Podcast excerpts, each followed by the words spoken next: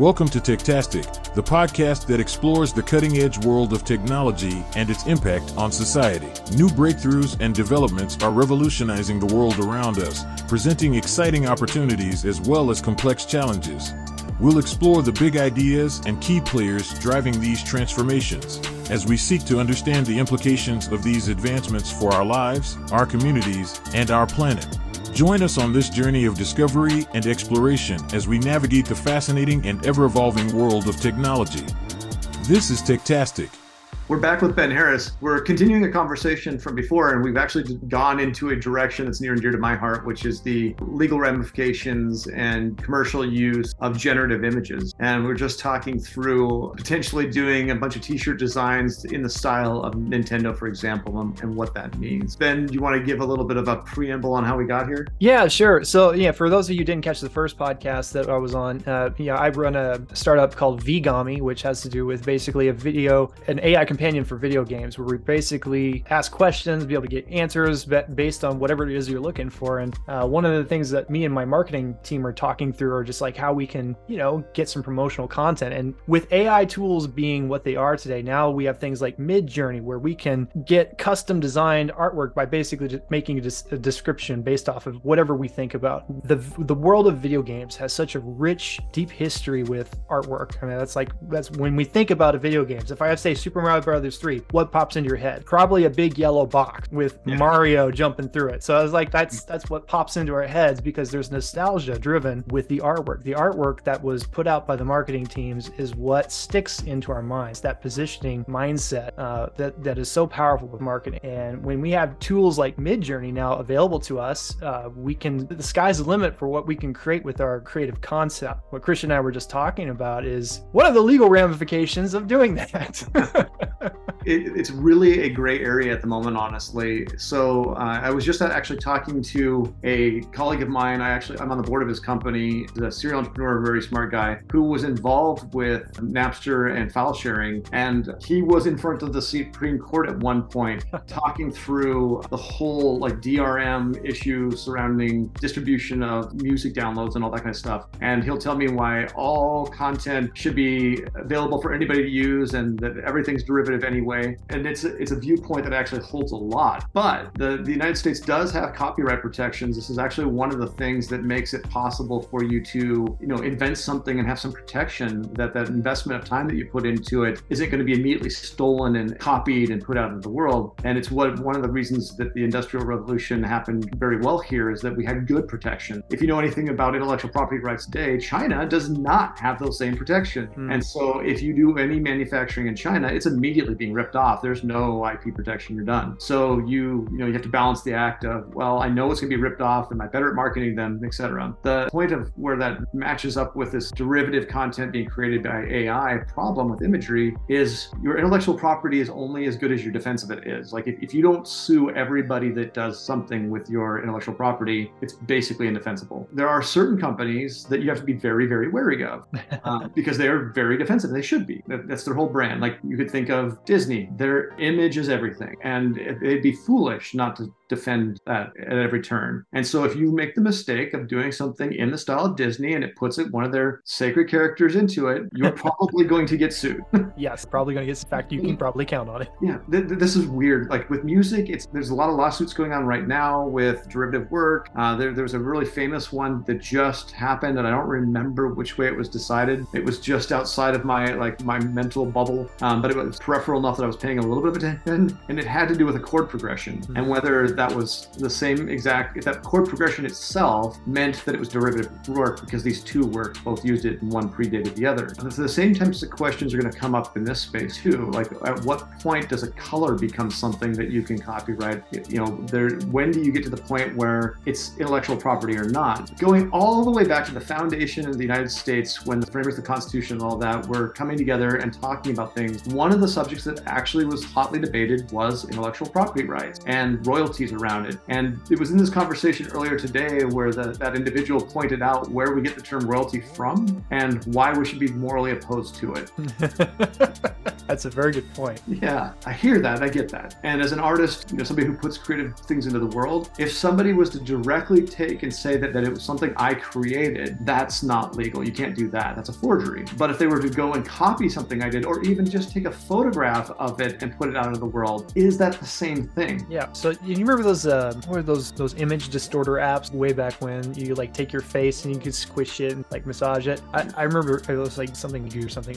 like I, I don't even remember the name of it. It was like an old app like back in the 90s. But that was the idea of like you could take an image, you could distort it, and but it was the source image was what you use to make that derivative. Now, was that derivative distorted enough to qualify as you know original artwork or something that was an original derivative? Like what at what point the threshold? At what point do you reach that level that it is truly a unique intellectual piece of property versus the original that's just been tweaked a little bit here and there? Yeah, I, I had this conversation with a IP uh, attorney at one point, and I, I, don't remember the specific number, but I, I think it was something like 20% change. I said, "Great, define change for me. Can you can you describe when it comes to a visual and put it in math? Right, mathify it. Right. If if I change the color, the hue by 20%, is that enough? If yeah. I change the saturation by 20%, is it that the whole image needs to be 25 of, of respondent, 25% of respondents don't think it's the same image? Like, how do we define what was enough of a change? And that's when when you start to really ask those types of questions, it, it gets into the. This is why music's such a fascinating one for me. I think the reason that it was able to be quantified music and it can go through this like deep uh, set of lawsuits is we have notation for it. We have a way of describing it because you know there's the the music, the sheet music itself, and a layperson can look at that and go, that looks an awful lot like that. And so it doesn't take being an expert in it to be able to define how closely it matches something else. However, with pretty much everything else, there isn't the equivalent. I mean, in literature, it's real easy, right? Yeah, that's I can see that sentence is that is ripped off. I can see it. That is that is copyright. Copyright violation. You're out. Know? Right. That. But when it gets to this, now, now we're at a level of like abstraction where you've got these tools like Midjourney, where it's not just derivative of one thing. It's actually derivative of hundreds of thousands, if not millions. Of. You know, a, a style is defined by. Well, and here's the other challenge too: is like we make the assumption that what we've received is original. Like we're not necessarily. There's no real verification or validation that what that what was generated for me has not been generated before for someone else. We assume it has. I mean, and, and mathematically and based on what we know about AI, it shouldn't. Like the probability is should be extremely low. But you know, I don't know if you've ever built a script before where you expect it to create a random number every single time and then it creates yeah, the same number for like one or two instances. It can't happen,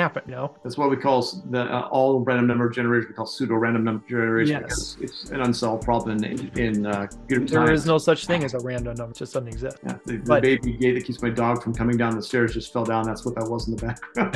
as long as the not the dog wasn't writing it. hopefully not. But you no, know, this is actually a, there's a I'm trying to remember what the term for it is called, but there, there's actually a term in the diffusion model um, world that talks about matching something that was used to feed it in the first place, like matching some of the training data, mm-hmm. and uh, they they val- they validate the models themselves on the frequency by which that occurs. Well, so and the other thing too is like I, I just there was an article, um, actually it was an article, it was a uh, lawsuit that was being uh, put forth towards Midjourney uh, based on the fact that they're using a whole bunch of images to derive to train their model. So there's I don't know how many millions of images that they were using. I think they were pulling from sources maybe like DeviantArt. Again, don't quote me on that, but just like wherever the sources were that they were pulling their their training materials. So they didn't have the rights to use them for this training. Yeah, they were. It was uh, what is it called? Uh, I'm trying to remember those stock photography websites are the ones that are suing them, and uh, like Getty Images and some of those. And it's because those are copyrighted work, and they they did not get the copyright to use it, and they are commercially using it, but not in the way that the copyright's actually written. And that's why it's a really interesting lawsuit because it's gonna it's gonna be one of those groundbreaking lawsuits that, that's gonna kind of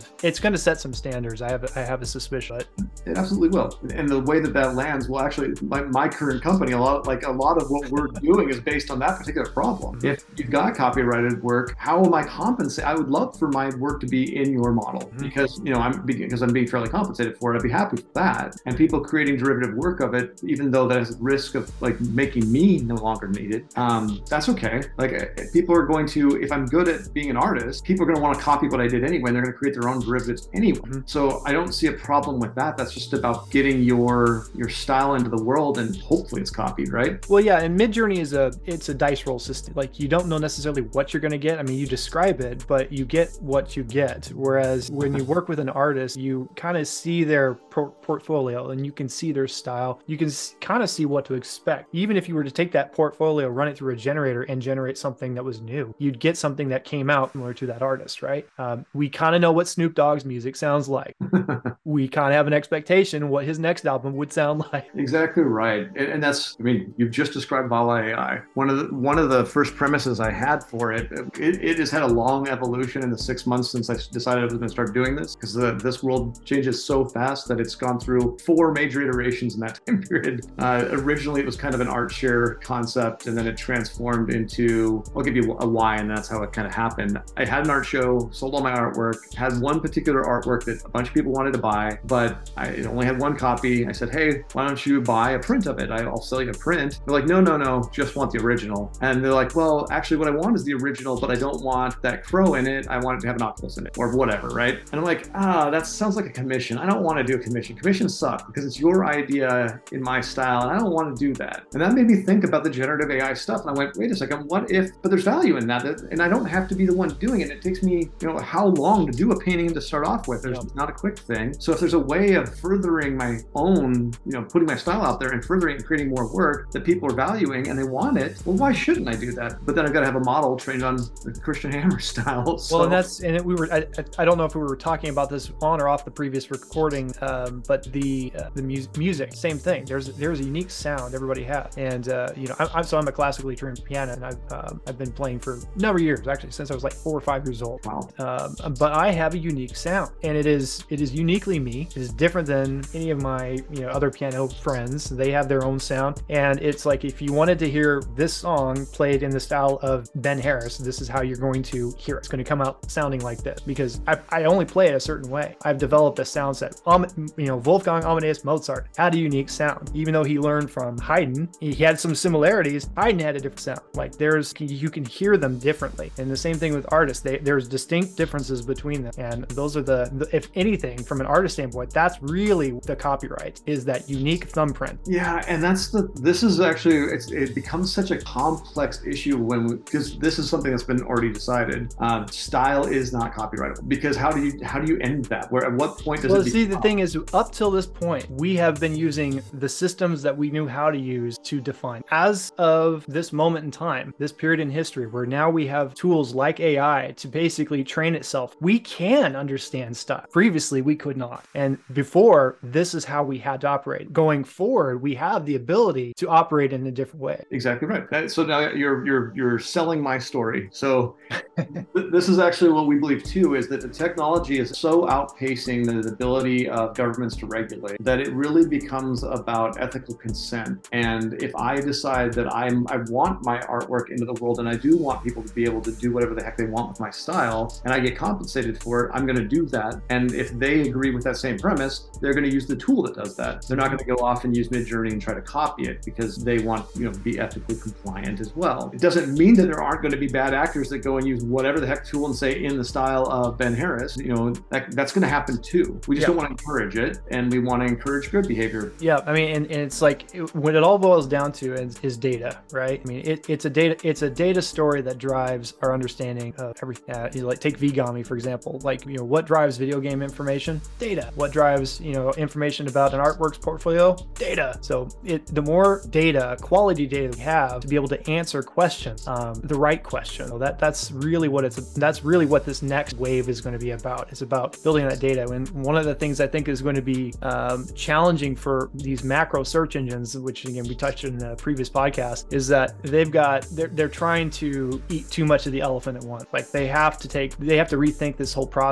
about doing smaller bite-sized chunks. So like if you're gonna t- if you're gonna talk about video games, be an expert in video game data. If you're gonna be an expert in movies, be an expert in movie data. If you're gonna be an expert in artists, be an expert in artist data. And that's how you're going to define your niche in this next wave. I couldn't agree more with that statement. It, it's it, you actually in a way just answered a question that's been bothering me. So the uh, the search engine piece, uh, like you and I said this in I think the previous one, and if not, it was in offline between them. That like the Google's in trouble. Google was in trouble, but now they're really in trouble. And uh, the I'll just briefly describe what I saw as the problem, which is content creators originally, when the world was new, they uh, they created their thing and it was put into a physical form, and the physical form was given to others, and that's how they got value back because it was traded, bartered, bought, whatever. At some point, we had the printing press. I don't remember when that was invented, but whatever. And all of a sudden, that that same one-to-one creation and content consumption uh, went away, but it was distributed in a bigger way. So now I can get it out to many, many people. And so yeah, there was an intermediary, there was a publisher, right, that that got in the way, but they were compensating the content creator no matter what. You know, continue on down the line, eventually you get to a dis a disintermediating point in which all of a sudden content has no value, not directly. I think it was the free daily newspaper that created this. It might have been radio because of music. One of those two. The, the consumer of it was getting it for free. The creator of it wasn't getting paid by the consumer of it in any way. There was no subscription service, nothing like that. It was via advertising. The web picked up right from that point, right? Like we were creating websites, we're creating all the stuff, giving away for free, but we're hoping that there's enough people seeing it, we get enough money via advertising to fix it. Google and search just capitalized on that. They did nothing new there. They, they just tried to make what was out there possible to find. What happens now when your principal interface is through these discrete language model tools that there is no connection between the creator of that data in the first place and the consumer of it anymore. And there's no place for the advertiser to jump in anymore. It, it totally destroys the advertising ecosystem, which I think is a very good thing. Um, but yep. I'm not I'm not sure how that particular like it advertising. Well, I'm sick to death of seeing kitty litter ads, so I'm just you know, I think we can do better. I mean, there. I, I, I this is I'll get a little soapbox here. I've always felt that advertising has completely lost its art. Like there used to be in the old days, you there was an art form to advertising that you know, especially in my generation, we grew up in like you know the 80s, and you know we we we had we saw quality. And I know I'm not going to call it quality advertising, but we saw advertising that actually has some thought about it. You know, be like Mike, right? You know, it's like yeah. we had so there was thought put into it, uh, and the reason that it was successful or it had any imprinting on us is because they actually spent more than five minutes slapping a picture on it and then you know choosing the demographics and then hit you know I'm going to spend this much and then you know click buy. You know, like there was more thought that went into it than that, and I think we're seeing a little bit of that with things like YouTube and even some shorts. Uh, maybe I'll give it to the shorts, but my pun- my point is that we have lost touch with how to properly advertise. It doesn't have to be invasive. It doesn't have to be an offensive thing. It can be targeted, but it can be valuable. Yeah, fun, creative, interactive in a form, even if that interaction is just you put a song in my head, now I'm singing it. When you see a trailer for a movie that you actually want to watch, you click the trailer, you watch it. And it's like that that that simple connection is where so many advertisers just miss the mark because if they just realize people do want to see content, you just have to present it the right way. Yeah, the right way in the right context. That's that's one of the things that always offended me is it like I mean I've always thought of advertising. I used to work in the digital ad tech economy uh, at a company that was right at the center of it. So I, am I'm, uh, I'm saying this as a as a somebody who came out of that industry to a degree. Um, I've always thought of it as parasitic. You're you're trying to put yourself between the creator and the consumer in a way that doesn't benefit either one of them really. Like you're you're giving money to the creator that benefits them somewhat, and you are taking away the attention of the consumer, which degrades you know degrades the relationship with the yeah. creator. And your point about like there used to be thought put into it, I this gets back to my the, the easier it is to do, the more garbage is created, the harder it is to find the beautiful thing, like that that that that creative, inspiring thing. And ad got so advertising got so easy because you weren't just buying television ads on four major networks, mm-hmm. right? Like where there's competition of dollars, which meant you need to spend real money to get in there. Now it was as easy as saying, I got $140 to spend. Um, you know, here's my slap slapshod crap that I'm going to put out. I'm going to say buy, spend 140 bucks, off and going. The ease of it is what created the garbage. Yeah. And now we're at the other side where I don't, I actually don't see an easy way for an advertiser anymore. I actually think that it's going to be get really back to that. You need to give me something of real value, or it's not getting in here. I'm not going to see it. I have no reason to, and that's a good thing. Well, yeah, and it's the the advertising is going to be there's going to be more value coming. And I, I'm I actually we this one of the things we're working on with the with Vgami right now is how we can incorporate advertising in a way that is meaningful. And I guess if there's any takeaway for the audience kind of listening into this is that there are entrepreneurs who care. There are entrepreneurs who care and are tired of looking at kitty litter ads. so I love you singled that one out. Yeah. Nothing against cat litter, if that's if that's your business, but uh, that's not why I go online. Just just to be clear. I it just reminded me of uh, another story. Like I, I've often I will try to use any technology I find for what I consider to be a good cause, and uh, I used ad tech to solve a problem that I was personally having, and I thought that a lot of other uh, individuals might. And the problem was that my spouse like is incredibly hard to buy gifts for, not because not because she's a difficult person to be around or anything like that. She's amazing. It's actually because the both of us and most people I know, like if I wanted, I probably already bought it. I already have the same so, conversation. Oh man, so how do you how do you find that? I was like, well, maybe there's things she's doing online that like clue me in. Ask um, ChatGPT. Give me Yeah. list Give of me- original ideas for wife. that was so generic. I did that. It was so generic. you tried.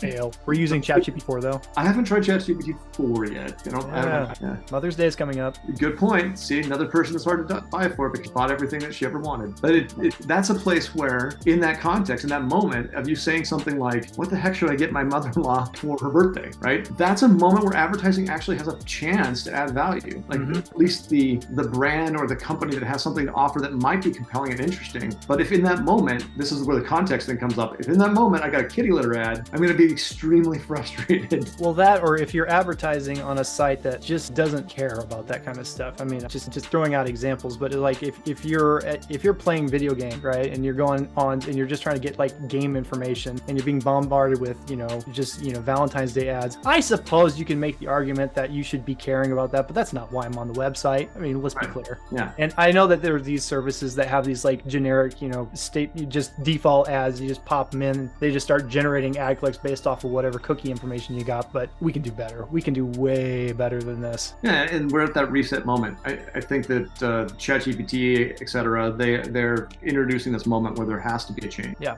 It might be as simple as, uh, you know, I, I was at Nike for a period of time, and I'm very familiar with their brand Bible and how they think about their brand. And I can imagine, though I'm not current with that team, but I can imagine how they would approach something like a large language model and presenting their brand in a moment where you're doing something. So you might be asking ChatGPT to say, like, how can I run faster? And they would love to say, well, it's important that you have the right training equipment and it's important that you have the right apparel and shoes because weight and comfort and blah, blah. Like they could list off a whole bunch of things that in that moment, it doesn't have to say you should try the Nike Flyknit, you know, Vapor 2.8, whatever the heck the newest is. It doesn't have to say that. It can direct you towards it anyway. Yeah. And, and they would love to be able to do that. And as long as it's based on, you know, it's not lying, it's not false advertising. Uh, and that's an interesting thing for me too, is now there's going to have to be a lot more truth in advertising because it's going to be very easy to look back and say, you made that claim. Yes, very visible. Very visible. That's true. But it's it's fascinating times that we're in, and it's exciting to be at this frothy phase. I, I was saying to you earlier that I, I love the early phase of a startup where um, it's before you know if what you're doing is really viable, when it's it's all ideas and hope and like dreams and naivety. And this entire industry is in that phase right now. It's a very like there's so many things bubbling up so frequently that every day you're you're just seeing uh, some some of it looks like magic, amazing things occurring. The speed at which all this is happening is is overwhelming and, and i've been in the tech space for over 20 years now and it i mean and I, i've i've seen things and and it's just this this is un this is unbelievable i you know there, there there's a uh, there's a quote that comes to mind of just like you know and information will abound and like that is totally where we are at right now in the time of history it's just information abounds this is fast fast information and i thought web 3.0 was going to be Yeah, I, I was there with you. I, I was very much like, oh, blockchain is going to change the world. it's Web like three- boom web Yeah. Yeah blockchain here we go nope No, no. I think that like all those eras, though, we learned a lot from them. And there are parts of the Web 3.0 stuff that are going to continue on and be part of this continued transformation. I think that like the edge networking aspect of it, the the, getting the content back into the the uh, like you create data, getting the data back into your hand so that it's part of your you know identity online as you go around. Like that's a sovereign identity thing that goes around with you. I think that distributed ledger does a lot of potential on you know verified trust networks and data transmission, all that kind of Well, and. I think that's the scary part about this AI, uh, this AI transition is that a lot of this is out of our hands. I mean, like it's in the AI model, and it's it's the magic of the AI language processing and all that's happening behind the scenes. It, it's it's mysterious, and I think for a lot of people who are just kind of starting to get you know dip their toe into it, uh, it can be overwhelming. So I asked somebody else this earlier today, and I want to get your take on it. I've been struggling, and I think I understand now why, but it's just a theory. Why did Siri and Alexa not create this moment the way that the large language models did? What's so different now? I will tell you that the reason I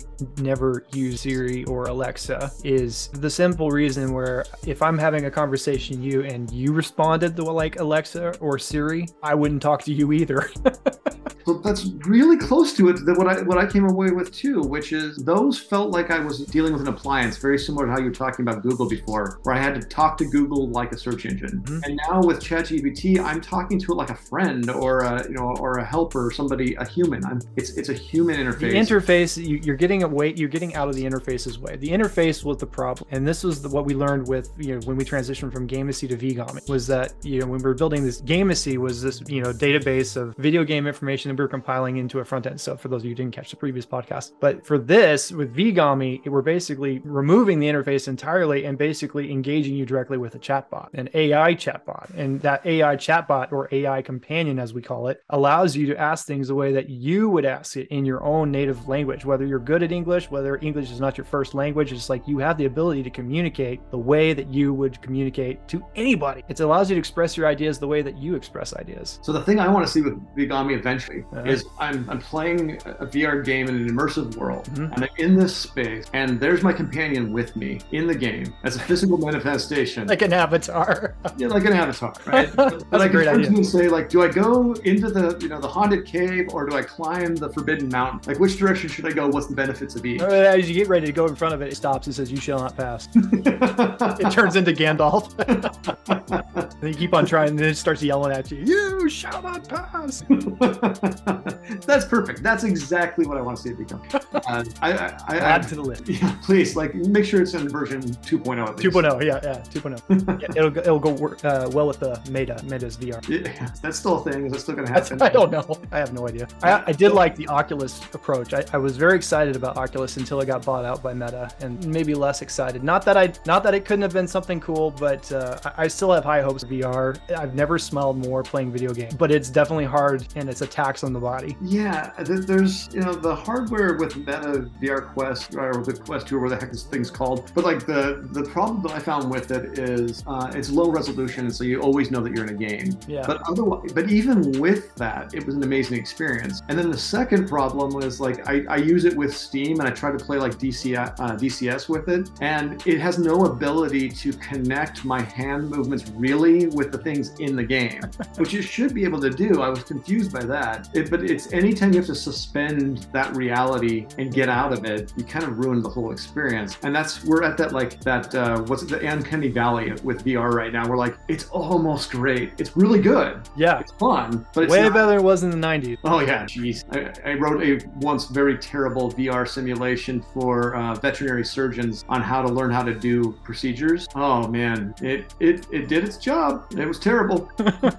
well, I, I, like I said, I, have never smelled more playing games in VR, but it's it's definitely something that it, has got to come a little bit further for it to become. It has to be something that is organic, and that's that's what makes this AI revolution so potentially uh, just game changing because it is organic. It is very very easy to get into it. I mean, my my dad, who is pretty tech savvy, but you know he's in his you know 60s and he can jump he can jump right into it and start typing away, and he's getting response. Like he's like, you know, who did the sound design to Pac-Man? And it gives you the answer. It's like, hey, did it? Found it right away. Didn't have to spend 20 pages digging through trying to figure out. No magic. It just they just did it. Yeah, that is, that is it. That is the, the fundamental difference, uh, which is funny because I actually went to school specifically for uh, human and technology interface. MIT has a media lab. Um, when I was going through school, Washington State had a program that was a combination between the fine arts school, the architecture department, electrical engineering, and the computer science departments. And uh, it was really before this was like critical because yeah, people use computers, you know, personal computers were around, but we didn't really know where it was all headed. And we were trying to play with all the different ways you could interface with things. But what was always important was to get out, get out of the way. The technology is an enabling thing. How do we get out of the way of what the person's trying to accomplish with it? And all good UX is that. And that's what the large language models in their chat GPT like systems solve. But what's really coming next for me is the tools built on top of it. Like what you guys are doing um, is fascinating on that front. But I can imagine like, you know, what happens when you try to solve the same problem Expedia did, but you're doing it in this way. You know, you got the travel agent type tool that you can interact with mm-hmm. that knows your preferences and knows your, you know, that, that knows all the things that you care about. And it can say, hey, by the way, on Tuesday at five o'clock, you've got a meeting at this place. The nearest hotels are these. These are the rooms. We think you'd like this one. Do you want us to book it for you? Yeah. Like that's like, here's my PlayStation account. Here's my Xbox account. I, I just want to buy the game. Just give it to me. It's like, yeah. Yeah, exactly. We want it. We want it to be something. Again, it's a companion. We want that companion do things for you and, and help you out. And uh, and that's that's search done your way. You search done your way. I like that. That's a great. Is that your tagline? No, I just made that up. Put it on a T-shirt. Yeah. Use, use Midjourney. Yeah, I mean, I've, I've got a little uh, for the podcast. There's a little unicorn when things go well, and then there's a little troll when things go bad that I designed a long time ago for a totally actually for a video game company, uh, for a video game technology company. It was a social media platform for video gaming when World of Warcraft was really big and uh, like there was a lot of the MMOs really just come up, and it was going to be a social network so you could connect all your profiles together across those different things. And I created a little mascot for it when the site went down, which was this little troll, and he was like slings and arrows, like rocks were hitting him, and he's hiding behind his shield, and he's reaching for his sword. And uh, I repurposed those for this podcast because I thought they were freaking hilarious, and the social media site never took off. Oh man. yeah, it was. Uh, that was actually, you know, a little side note. I, I was on an MMO that didn't take off as well, and uh, but uh, I, that was there was a whole bunch of MMOs back then. I remember there was like an MMO website chart. that was like tracking all these new ones that were coming out. Uh, at one point, we were like in the top ten. Like everybody was really excited about it. It it, I, I, it died, but then it kind of got resurrected. I think it's green lit on Steam. They they rebuilt it. It didn't really. It was too late at that point. But video game journey, man, that's that's the way it was.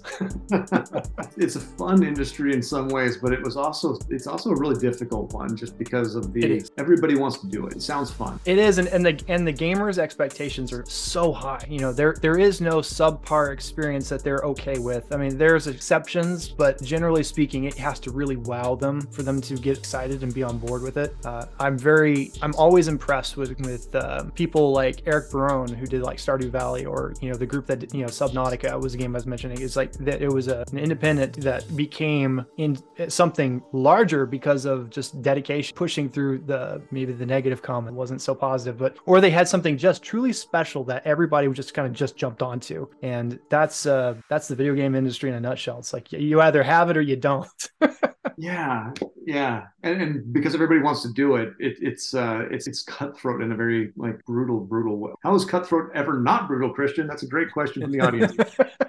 but uh, it's, it's brutal, and uh, and that also means that you never really get a chance. Your thoughts. yeah, you never really get a chance to um, fail. Like it, in in everything else, as an entrepreneur, you've got to be good at dealing with failure, yeah. and in that, it's like one and you're done. You're out. You didn't make it. Yeah, no, it's it's good stuff. We Fantastic. covered a lot. yeah, we we did. Uh, that's how almost all of conversations with me tend to go. good. No, I love it. We, we were good. Um, I was going to mention. I, I, forgot to mention this in the last podcast, but if anybody wants to follow me, I'm on uh, Twitter at Redmond Gamer. So if you want to reach out to me and just, uh, I, I, post a lot of cool stuff out there, but also you can catch me on uh, LinkedIn as well. I um, I'm out there. I don't even know what my username is on LinkedIn. Well, you're you're Ben Harris, but uh, not see. the Irish one. Yeah, not the Irish Ben Harris. You are uh, Redmond Gamer. there we LinkedIn. go. I'm consistent. Good. Let's go with that. you can also find him by just looking up Ben Harris and Vigami, uh, and he'll show up first. So, hey, thanks for joining me again on another episode of Techtastic. It was fantastic having you. Well, when you get to a point where you've got like some major announcement, uh, like a launch or something like that about the, the platform that you're building out, I'd love to have you back on so you can talk about that. Absolutely. I'll definitely keep you posted. Fantastic. Thank you very much and uh, look forward to that next conversation. And thank you for listening to this episode of Techtastic. There's going to be a two week hiatus while I am traveling around Europe. It won't be a Techtastic episode. I'm sorry for that, but I hope you subscribed. I hope you found this informative and interesting. And if you have a topic you'd like to hear us talk about, if you'd like to be on the show, the best way to do that is to email me at hammer at techtastic.tech.